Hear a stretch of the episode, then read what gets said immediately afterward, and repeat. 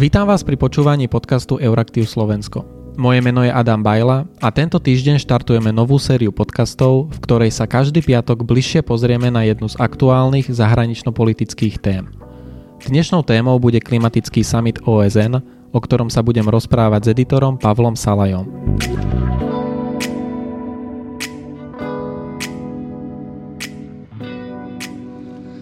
Have stolen my dreams and my childhood with your empty words, and yet I'm one of the lucky ones.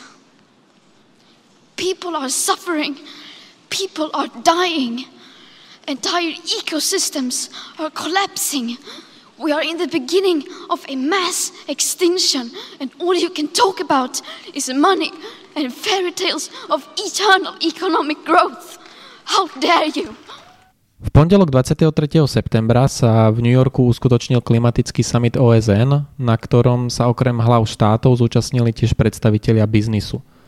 A aké hlavné závery z tohto summitu vyplynuli a zaviazali sa krajiny a súkromný sektor k novým cieľom alebo len potvrdili existujúce záväzky? Povedal by som, že celkovo bol tento summit uh, sklamaním každopádne sklamaním pre ľudí, ktorí mali od neho veľké očakávanie, čo sa týka záväzkov k znižovaniu emisí. E, môžeme e, pripomenúť výrok Emmanuela Macrona, francúzského prezidenta, ktorý hovoril o zlyhaní a vo svojom ďalšom príhovore na válnom zhromaždení OSN žiadal odvahu a citoval pritom ruského spisovateľa Solženicina. Aby sme teda išli k veci, uh, asi 70 krajín na tomto samite sa prihlásilo k cieľu dosiahnuť uhlíkovú neutralitu v roku 2050, um, čo je pozitívne, ale toto dnes už nestačí a aj v rámci Parížskej dohody uh, potrebujeme jednoducho konkrétny plán, ako sa k týmto cieľom dopracovať, a ako sa tieto emisie budú znižovať a to zatiaľ na stole nie je. Ďalších 77 krajín, môžeme ešte spomenúť, slúbilo výraznejšie zníženie emisí. Um, čo sa týka súkromného sektora, uh, viacero veľkých firiem sa zaviazalo uh, k tomu, že si stanovia nejaké klimatické ciele. Veľké poisťovne sa prihlásili e, k investíciám e, do, do zelených technológií. Ale tiež môžeme povedať, že e, napríklad Polsko v týchto dňoch otvorilo novú uholnú baňu a USA, hlavný príspevok USA jedného z top troch znečisťovateľov bolo, že sa iba zúčastnili teda e, cez svojho prezidenta Donalda Trumpa na tomto samite, ale nič uh, neslúbili. Pozitívom možno ešte je, že Rusko ratifikuje alebo ohlásilo ratifikáciu Parískej dohody, ale e, celkovo teda tento summit nepriniesol veľký posun a ďalším takým milníkom bude um, summit v Paríži, ktorý sa bude týkať financovania, ktorý bude v oktobri a potom e, samozrejme na konci roka e, COP25 v Santiago, Chile. Ty si už spomenul Donalda Trumpa ako zástupcu Spojených štátov na tomto samite. Ja by som sa ešte spýtal na Čínu, ďalšieho veľkého znečisťovateľa, že ako sa k tomuto samitu postavila Čína? Čína na tento summit poslala diplomata, pred summitom Čína žiadala peniaze pre rozvojové krajiny, medzi ktoré počíta aj seba.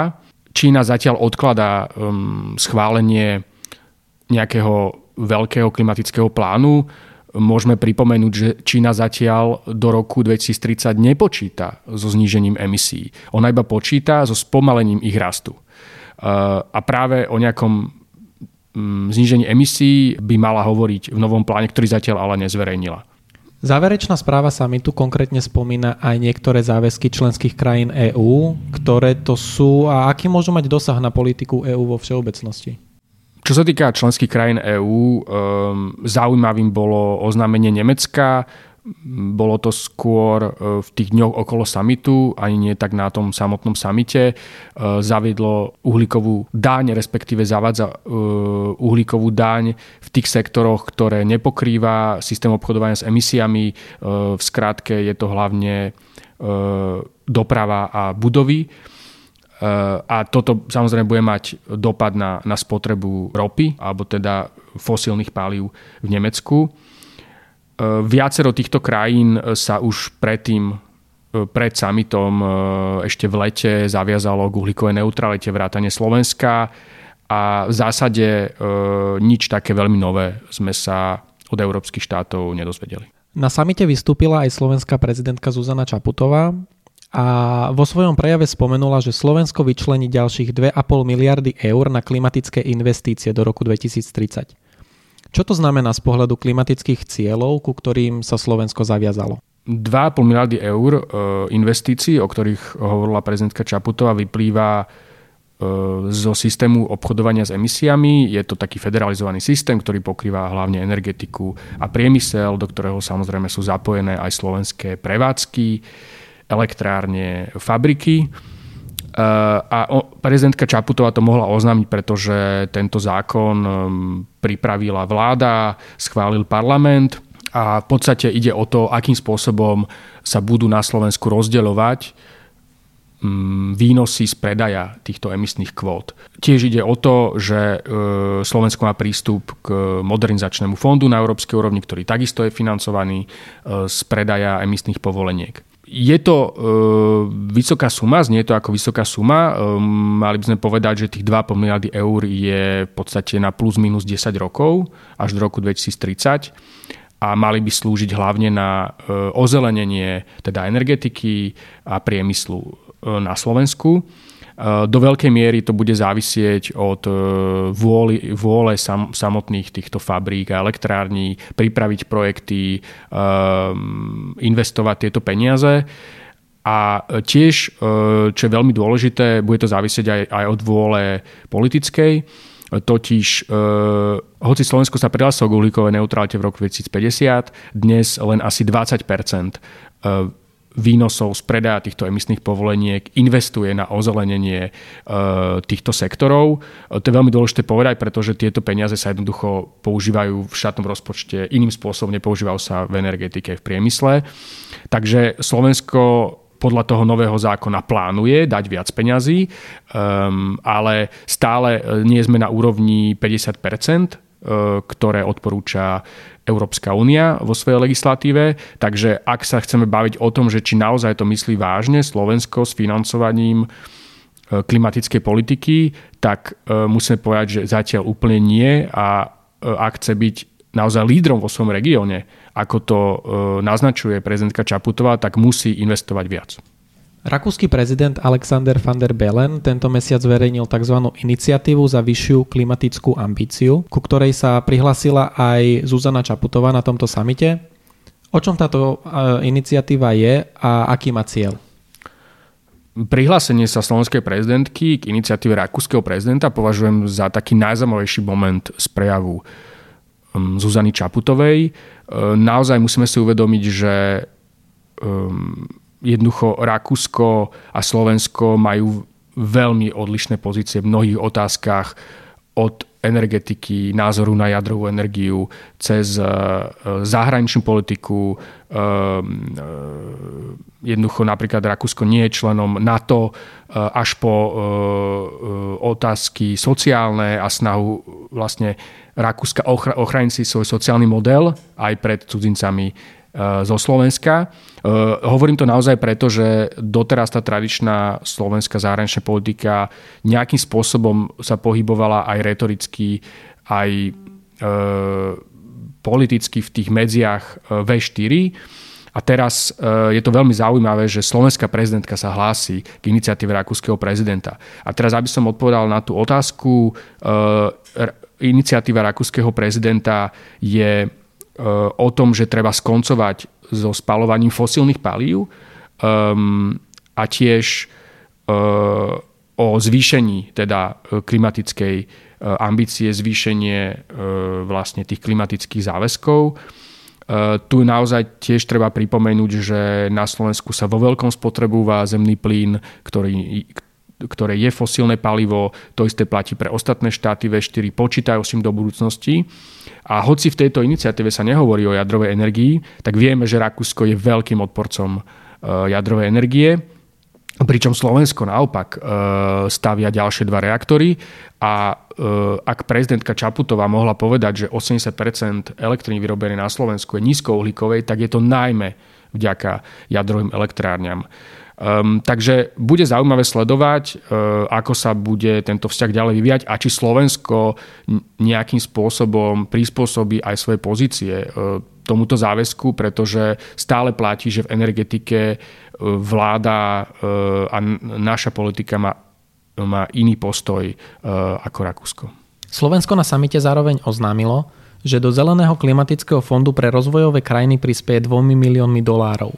Je to málo? 2 milióny dolárov od Slovenska pre Zelený klimatický fond sú podľa môjho názoru málo. Musíme sa pozrieť e, na tú perspektívu, porovnať si túto sumu s nejakými inými príspevkami. Pozrieme sa napríklad na okolité vyšehradské krajiny. Česko prispelo 5,3 milióna dolárov. Um, to je niekde medzi dvojnásobkom, trojnásobkom slovenského príspevku, hoci česká ekonomika je len dvakrát väčšia ako Slovenska.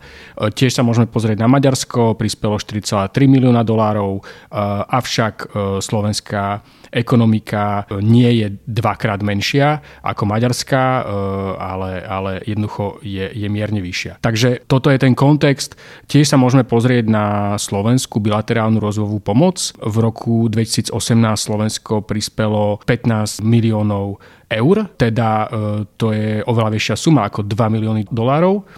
A teda vidíme, že Slovensko prispieva na rozvojovú pomoc, ale mm, problém je v tom, že, že tá klíma e, nie je prioritná. Takisto, ak pokračujeme s tým kontextom, e, môžeme sa pozrieť na to, koľko vlastne tieto rozvojové krajiny potrebujú. Pretože Zelený klimatický fond je určený rozvojovým krajinám.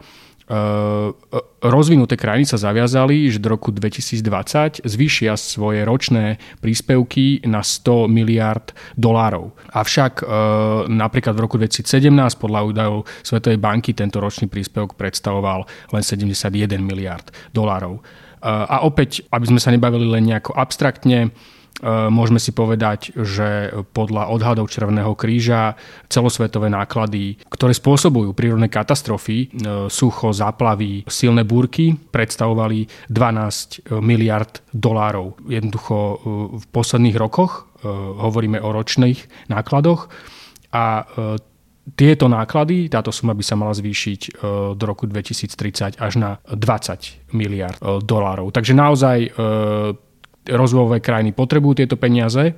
A čo sa týka Slovenska, ak chce byť regionálnym lídrom v klimatickej politike, musí prispieť viac ako 2 milióny dolárov. Povedal editor portálu Euraktiv Slovensko Pavel Salaj. I'm very proud that yesterday at the climate summit I could present a credible plan to close the coal mines and to transform the entire coal mining region In addition, Slovakia is firmly committed to achieve carbon neutrality by 2050. Each country can contribute with its fair share.